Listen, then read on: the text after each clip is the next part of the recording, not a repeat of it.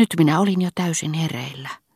Ruumiini oli käännähtänyt viimeisen kerran, ja varmuuden hyvä enkeli pysäyttänyt kaiken ympärilläni, peitellyt minut nukkumaan omaan huoneeseeni, pannut pimeässä suurin piirtein paikoilleen lipaston, kirjoituspöydän takan, kadunpuoleisen ikkunan molemmat ovet. Mutta jos kohta hyvin tiesin, että en ollut niissä huoneissa, joita olin heräämistäni tajuamatta pitänyt todennäköisinä, vaikka en ollut saanut niistä selvää kuvaa, oli muistini nyt virinnyt. Yleensä minä en yrittänytkään heti päästä takaisin uneen. Enimmän osan yötä vietin valveilla ja muistelin menneitä aikoja Combreissa, isotädin luona, Balbekissa, Pariisissa, Donsierissa, Venetsiassa ja vielä muualla. Muistelin paikkoja, ihmisiä, jotka olin tuntenut, mitä olin heistä nähnyt, mitä minulle oli heistä kerrottu. Combreissa oli huone, jossa minun oli mentävä vuoteeseen – ja maattava unta saamatta kaukana äidistä ja isoäidistä. Paikka, johon ajatukseni joka päivä illan suussa tuskaisesti keskittyivät. Niiksi illoiksi, jolloin olin erityisen surkean näköinen, minulle tosin oli keksitty antaa taikalyhty, joka ruokaa odoteltaessa asetettiin lamppuni päälle. Ja niin kuin paraskin gotiikan arkkitehti tai lasimestari, se lävisti umpiseinät aineettoman värin hohtelulla, yliluonnollisilla monivärisillä näyillä, joissa legendat kuvittuivat kuin värähtelevässä hetken kestävässä kirkon ikkunassa. Mutta siitä minä tulin vain entistä alakuloisemmaksi, sillä pelkkä valaistuksen muutos karkotti huoneesta kotoisuuden, joka teki sen siedettäväksi muulloin kuin nukkumaan menon piinan hetkinä. Tällaisena huone tuntui vieraalta.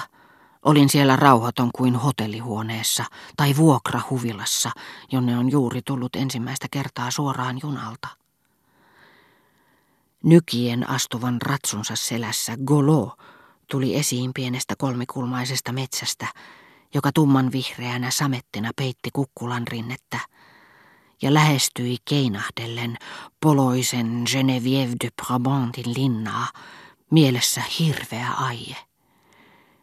Linnan ääriviiva oli kaareva, sillä itse asiassa se näkyi meidän laternamaagikamme läpi. Siinä oli vain linnan kappale, ja sen edessä levisi nummi, jolla Genevieve haaveili, ja hänellä oli sininen vyö. Linna ja nummi olivat keltaiset, ja sen minä tiesin näkemättänikin, sillä Brabantin nimen kullankarvainen sointi oli tehnyt se minulle ilmiselväksi jo ennen kuin lasilevyt. Hetkeksi Golo pysähtyi surullisena kuuntelemaan isotätini ääneen lukemaa satua, jonka hän näytti täysin ymmärtävän, koska kuuliaisesti ja silti jotenkin majesteettisesti noudatti tekstiä. Sitten hän ratsasti pois, samaa nykivää askelta kuin ennenkin eikä mikään voinut pysäyttää hänen verkkaista kulkuaan.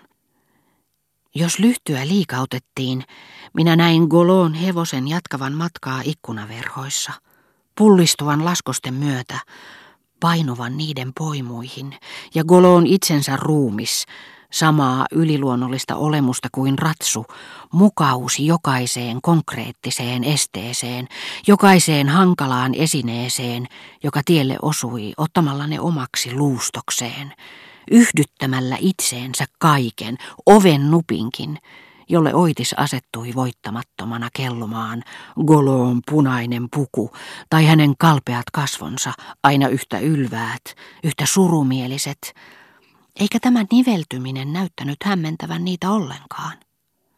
Tietenkin minua viehättivät nämä kirkkaat, kuin merovingilaisesta menneisyydestä ilmaantuvat kuvajaiset, joissa niin kaukaiset historian kajastukset liikkuivat luonani. Mutta jokin paha olo minuun kuitenkin nousi, kun mysteeri ja kauneus näin tunkeutuivat huoneeseen, joka oli vähitellen tullut niin täyteen minua, etten enää kiinnittänyt siihen sen enempää huomiota kuin itseeni. Kun tuttuuden turruttava vaikutus oli poissa, minä aloin ajatella, aistia, Ja se on aina murheellista. Huoneeni oven nuppi, toisenlainen kuin kaikki muut oven nupit maailmassa, koska se tuntui avaavan oven itsestään, minun siihen koskematta, siinä määrin alitajuiseksi oli tarttuminen siihen käynyt. Nyt se oli kappale Golon astraaliruumista. Ja kun sitten soitettiin päivälliselle, minulle tuli kiire ruokasaliin, jossa iso kattolamppu ei tiennyt mitään goloosta eikä siniparrasta, mutta tunsi vanhempani ja patapaistin ja loisti joka iltaista valoaan. Kiire halaamaan äitiä, jonka Geneviève de Brabantin onneton kohtalo teki entistä rakkaammaksi, kun taas Golon rikokset panivat minut tutkiskelemaan omaa tuntoani entistä huolekkaammin.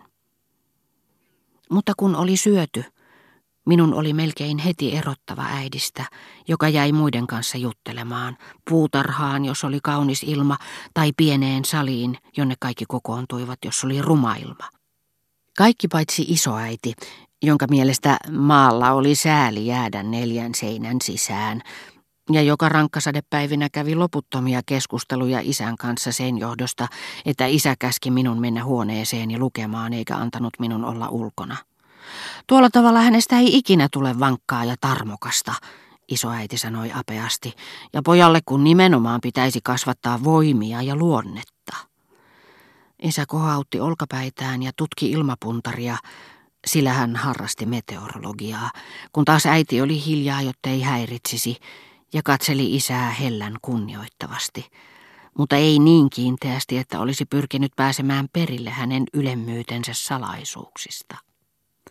Mutta säällä millä tahansa, silloinkin kun satoi kaatamalla, ja François oli kiireen vilkkaa kantanut hienot korituolit sisälle kastumasta, näki tyhjässä sateen pieksämässä puutarhassa isoäidin, joka tuon tuosta pyyhkäisi syrjään sotkuisia harmaita hiussuortuviaan, jotta otsa voisi paremmin imeä terveyttä tuulesta ja sateesta. Hän sanoi, vihdoinkin voi hengittää, ja samoili pitkin lotisevia puistokäytäviä.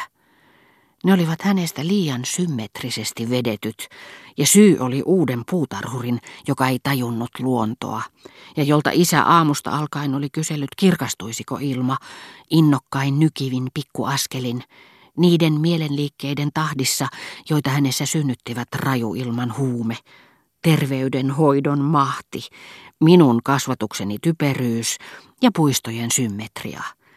Eikä askelia suinkaan ohjaillut tarve, hänelle uppo outo, suojella luumun väristä pukua lokatahroilta, joihin se peittyi niin ylös asti, että se oli isoäidin palvelustytölle ainainen epätoivon aihe ja ongelma.